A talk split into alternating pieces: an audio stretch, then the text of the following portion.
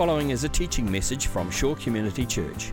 For more information on Shore or our teaching resources, visit www.shore.org.nz.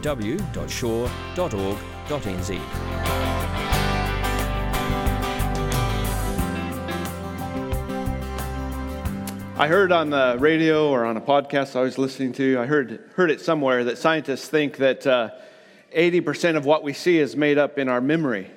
Isn't that interesting? That our minds actually make up so much of what we're visualizing and what we're seeing. And uh, I was thinking, you know, I do a lot better in life if I have a lot of information. Information helps me put together the whole picture, it helps me. Um, to be able to think through things if I can have a bigger picture with the information of what's going on. But oftentimes we're faced with times in life where we just can't get all the information that we want before we have to make decisions. And so we make decisions uh, based on the information we have at the time. We try to make the best decision that we can at the time. But most of the time, we don't have all the information that we would want to have before we do that. And so we're often faced with situations and circumstances where we simply don't have all the information. And today I want to look at the book of Job. And Job was, was faced with circumstances and situations that he found himself in that where he didn't have all the information. He especially didn't have the information as to why he was facing all that he was facing. And so the book of Job is found in the Old Testament if you're not familiar with Job. And uh, Job was a wealthy man from the land of Uz, not the land of Oz, but the land of Uz. And uh, Job was a wealthy man. He had a large family, and he had lots of flocks of sheep because he was a wealthy man in his day. And the Bible says that Job was also blameless and upright. And it says this in verse 1 that he was always careful to avoid doing evil. But one day, Satan approaches God in the heavenly realms and Satan argues that the only reason Job is a good guy, the only reason that Job is faithful to him is because God had blessed him with riches and wealth.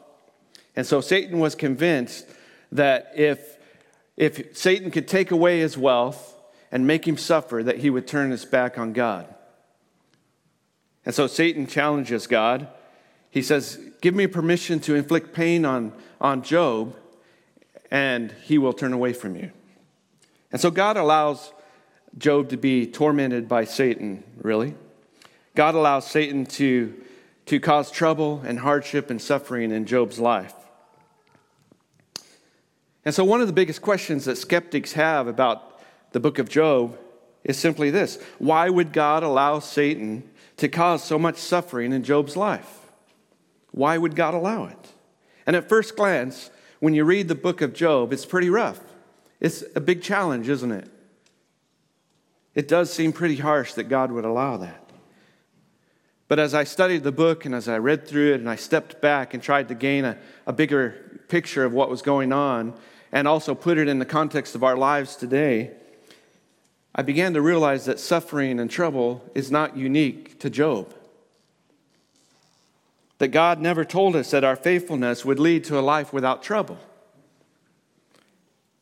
In fact, the exact opposite is true in Scripture. Scripture tells us that we will have, have trouble in this life, and none of us will get to escape that, and that Satan is the ruler of this world. And I think, I think we sometimes forget those truths in this life. We live life in hopes that we won't have to face those troubles. But you know, Satan is also, in our day, always trying to cause trouble in our lives and always trying to disrupt our faith in God. And I think, I believe that this is the real point of the book of Job. That in some sense, the book of Job captures the essence of the struggle of living in this world, regardless of the times in which we live. The fact is that this world, as we know it, is full of brokenness. And no matter how you cut it, no one will escape trouble and suffering in your life. At some point, we will all have to go through it. And so the question is can we, like Job, remain faithful in the midst of the trouble? That's the real question. Are we able to find God and cling to God even in the midst of trouble and suffering? And this is the question that was asked of Job. When Satan approached God, God knew without a doubt that Job would be faithful to him, regardless of what Satan was able to put him through. No matter the trouble that Satan brought upon Job, Job would remain faithful.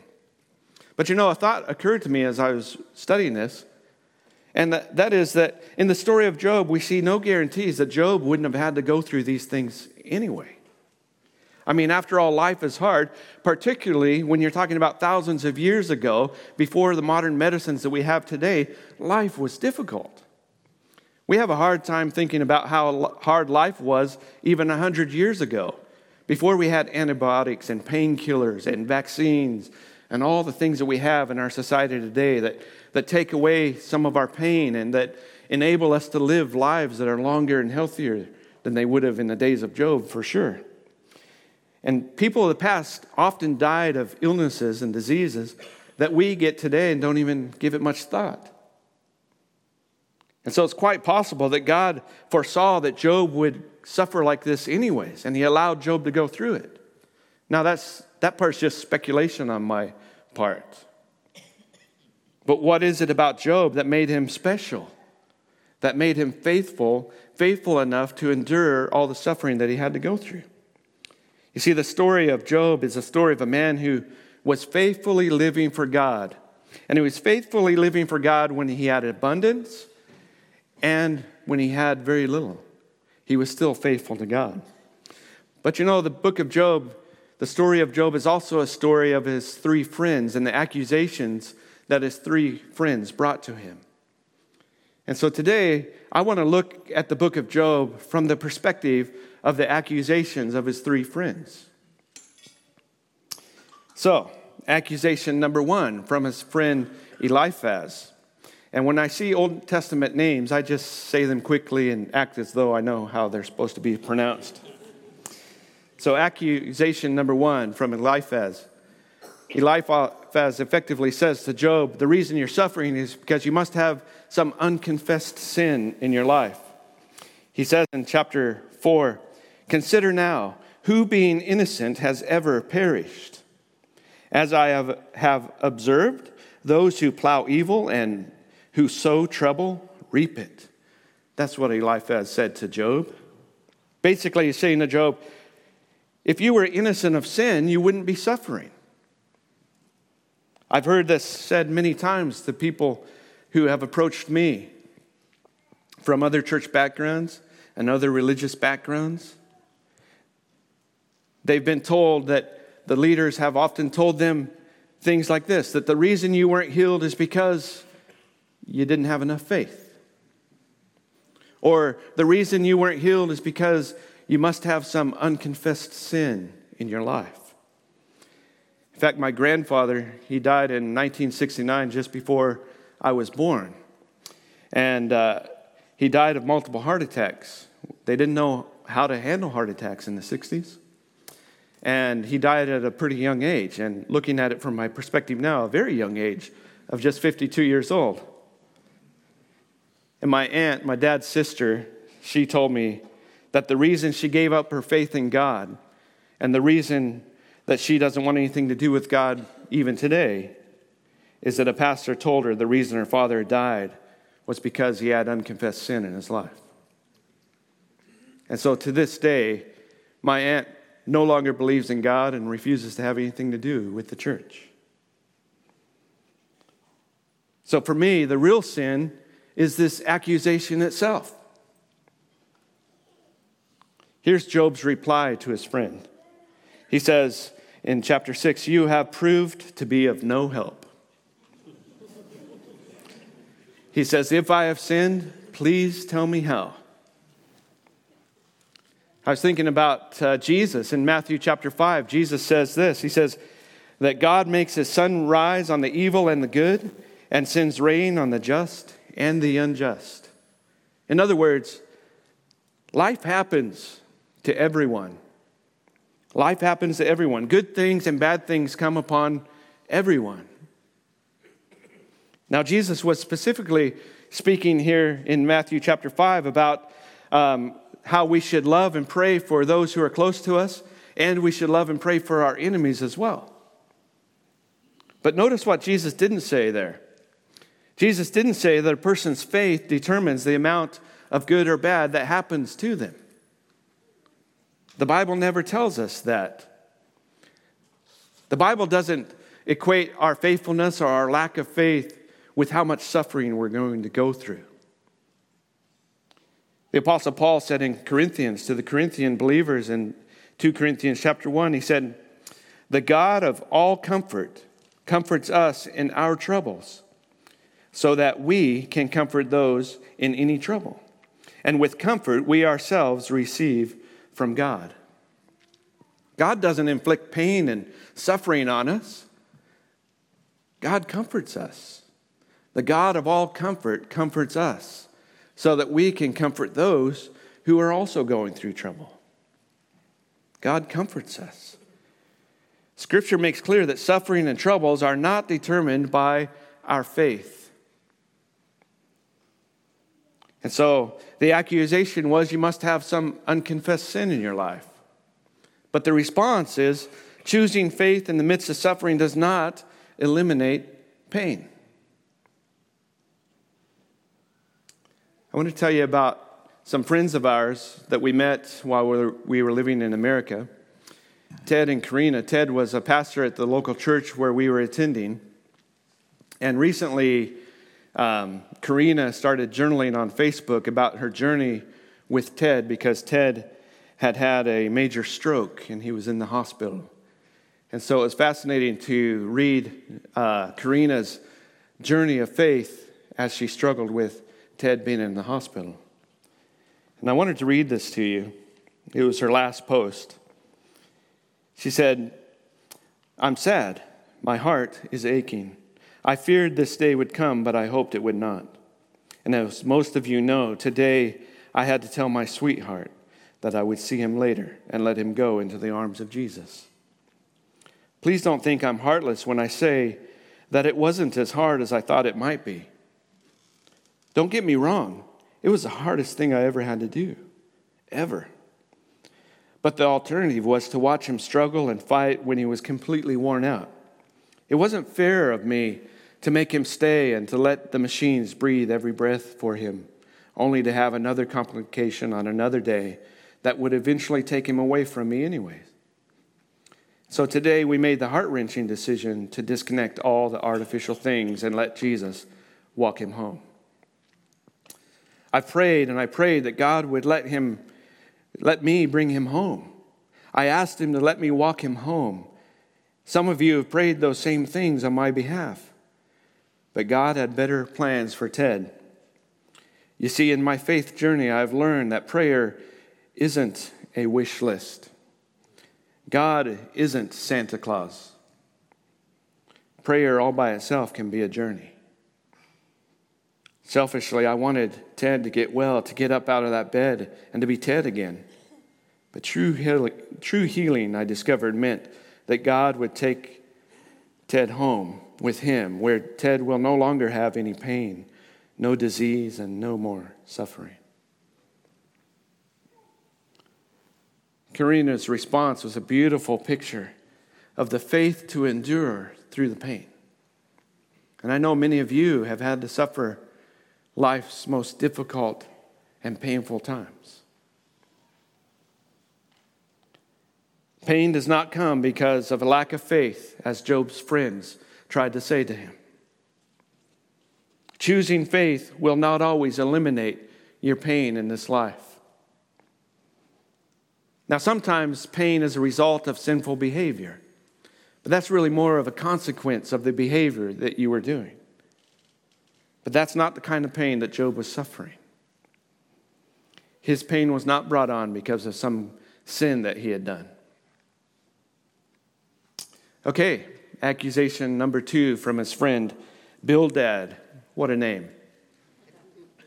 Bildad accuses uh, Job of being angry with God. He says, You must be angry with God, and that's why you're suffering. Listen to what Job has to say to Bildad. He says, If I say I will forget my complaint, I will change my expression and smile, I still dread my suffering. He says, I loathe my very life Therefore, I will give free rein to my complaint and speak out in bitterness of my soul. Heart wrenching from Job, isn't it? The lesson we learn from this is that it's okay to have complaints about your conditions in life. It's okay to have complaints about the pain and suffering that you have to go through. We don't have to be happy and put on a smile when suffering occurs. But as Paul said in Ephesians chapter 4, in your anger, do not sin. That's the challenge. But God gave us the emotion of anger. And Jesus himself got angry. Jesus got angry at the human condition. When his friend Lazarus died, the Bible says that Jesus wept. Jesus wept. He was sorrowful with that deep kind of sorrow because he lost his friend, because of the brokenness of the human condition. But Jesus also got angry at the righteous leaders, self-righteous leaders. The self-righteous leaders that, that accused Jesus of sinning because he healed someone on the Sabbath. This is what the Bible says. It says Jesus looked at them in anger and deeply distressed. And then he said, "You hypocrites" to them. Jesus got angry at the self-righteous leaders. Jesus got angry at the leaders when they were making it difficult for people to approach God in the temple. And so he went into the temple and he turned over the money changers' tables because he was angry at those leaders preventing people from drawing near to God. And so the accusation, you must be angry with God. But the response is that choosing faith in the midst of suffering will not prevent feelings of anger, nor will it stop the questions. And that's okay. It's okay to question God. And when you read the book of Psalms, you realize that the writers of the Psalms questioned God a lot. They wrote their emotions, they wrote their feelings. Sometimes they were angry, lots of times they had questions. David wrote in Psalm 13, verse 1, he says, How long, Lord? Will you forget me forever? How long will you hide yourself from me? How long must I wrestle with my thoughts and day after day have sorrow in my heart? But by the end of Psalm 13, David comes back to remembering and praising God. He says, But I trust in your unfailing love. My heart rejoices in your salvation. I will sing the Lord's praise, for he has been good to me. In the midst of his questioning. And I always go back to the quote from Bono in this time. Many of you have probably heard this quote. Um, but Bono says this in the Rolling Stones interview. He says that the music that really turns me on is either running toward God or away from God. Both recognize the pivot, that God is at the center of the jaunt. And so the blues, on the one hand, running away, gospel, the mighty clouds of joy, running toward. The blues are like the Psalms of David. Here was this character living in the cave whose burst, outbursts were as much criticism as praise. There's David singing, Oh God, where are you when I need you? And you go, This is the blues. You can hear him say that, can't you? This is the blues, man. Both deal with the relationship with God, and that's really it. And I've since realized that anger with God is very valid. I have to agree with Bono there. It's okay to be angry with God, but in your anger, do not sin, the Bible says. And one of the real dangers of suffering is also that we will run to something other than God, that we will run to our addictions to, to dull the pain and the suffering and the sorrows, that we will seek to dull or escape the pain through some other sinful behavior, that we will run away from God in hopes of finding some way to dull our pain. But the lesson we learned from Job is that in our times of pain and suffering, we need to run toward God. We need to run to God. And we need to cling on to God and to cling on to our faith. I have this book of Maori proverbs that my wife gave me. And the Maori, Maori have a whakatauki that says, Kia u ki te pai. And that comes directly from Romans 12 9 that says, Ko te aroha he te mea tinihanga kore Kia whakariha riha i te kino, kia u ki te pai. And it simply says, love must be sincere. Hate what is evil, cling to what is good. Cling to what is good. God is good. And in our times of pain and suffering, we need to cling to God. We need to cling to the goodness of the God who comforts us in those times. It's so essential. In those times when we're angry about our situation, when we're frustrated with the situation, it's easy for us to run away from God. It's easy for us to be so angry that we remain in that state of anger and bitterness because of what we're going through.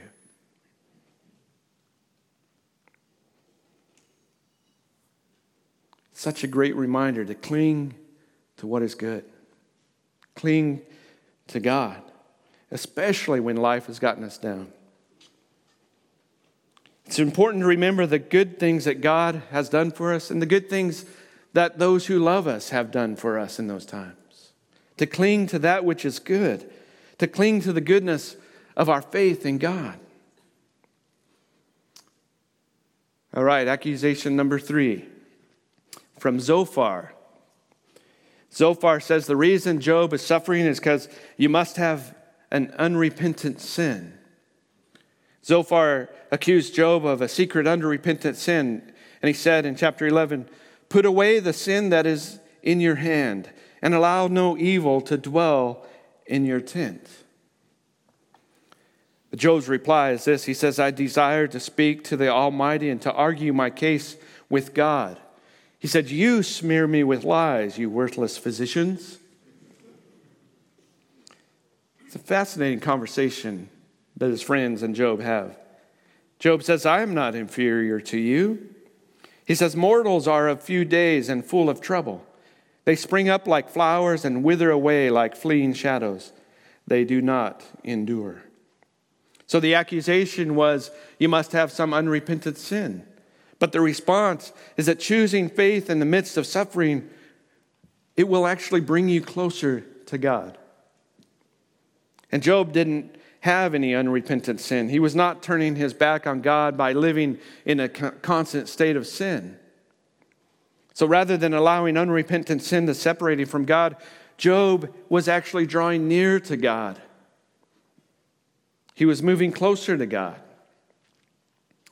You know, for the longest time in my life, I had this personality trait that led me to blame myself whenever something went wrong. If I had conflict with someone, I would automatically assume that I had done something wrong. If something went wrong in my life, I would automatically assume that it must be my fault. If something happened to me, though I wouldn't say this out loud, inside my brain, inside my own thoughts, I would think maybe God is mad at me for my past sins. It's amazing how easily I had allowed the lies of Satan to influence my thinking. And it took me many years of learning and growing, moving towards God and getting some counseling to come to a realization of God's grace. I mean, I, I had always known about God's grace, I accepted God's grace. I had plenty of grace for other people. If I were to err, I would err on giving people too much grace, maybe but I never allowed that grace to flow over me. Somehow I'd come to accept the lies that Zophar was telling Job. I would somehow revert to accepting the accusations that Satan was throwing at Job, that I must have had this unrepentant sin. There must be something in my life that's causing, causing this suffering and pain and the separation from God. And so for many years,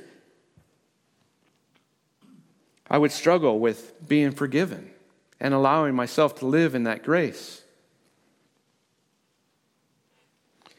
Even though I knew intellectually that I was forgiven, I had trouble letting that forgiveness cover over me.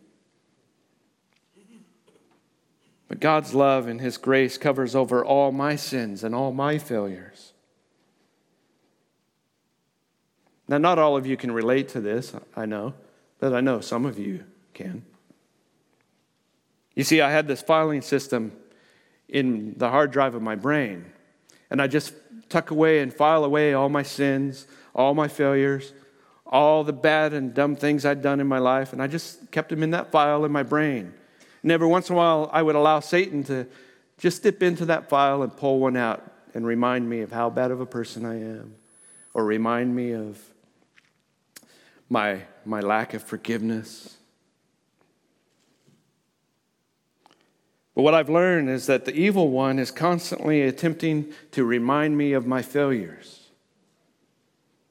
But the Bible says that God has forgiven and wiped away those sins. I love this. The Bible says that God remembers our sin no more.